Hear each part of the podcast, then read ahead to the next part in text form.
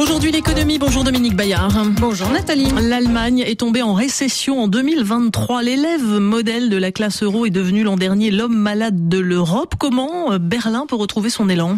Eh bien écoutez, il faut le dire, trois ans après la récession Covid, l'économie allemande boit à nouveau la tasse. Le P I B a reculé de zéro virgule trois pour cent. C'est la plus mauvaise performance du G sept, comme l'avait prédit le F M I. L'inflation a laminé le pouvoir d'achat des ménages et a donc cassé le moteur de la consommation. L'autre moteur de la croissance allemande, une industrie orientée vers l'exportation, est lui aussi en rade parce que la demande s'essouffle et parce que la guerre en Ukraine a privé les industriels allemands de l'un des atouts de leur compétitivité. Une énergie bon marché, en l'occurrence le gaz russe.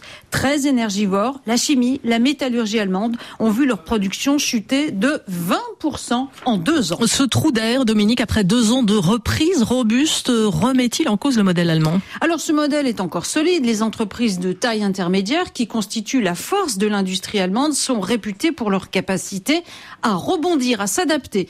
Et grâce à leurs performances passées, les grandes entreprises ont augmenté massivement leurs salariés. Cela pourrait profiter à la consommation des ménages. Mais il n'y a pas de parade contre la diffusion du protectionnisme, ni contre l'affaissement de la demande, notamment de celle de la Chine, le plus gros débouché de l'Allemagne après les États-Unis.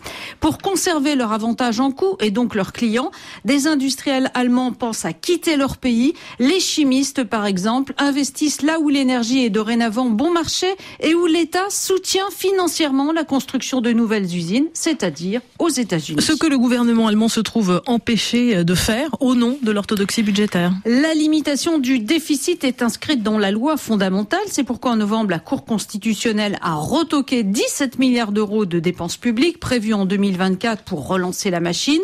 Le chancelier a fait machine arrière, lui, avec un mini-plan d'austérité, d'où la grogne des agriculteurs affectés par ces mesures d'économie. Selon euh, Peter Bofinger, un économiste allemand, euh, ces mesures sont totalement contre-productives en situation de crise. Cet ancien conseiller du gouvernement allemand s'interroge. Son pays, à nouveau qualifié de malade de l'Europe, n'est-il pas aussi devenu complètement idiot en s'interdisant de s'endetter ? Car il n'y a pas que les États-Unis qui soutiennent massivement l'industrie.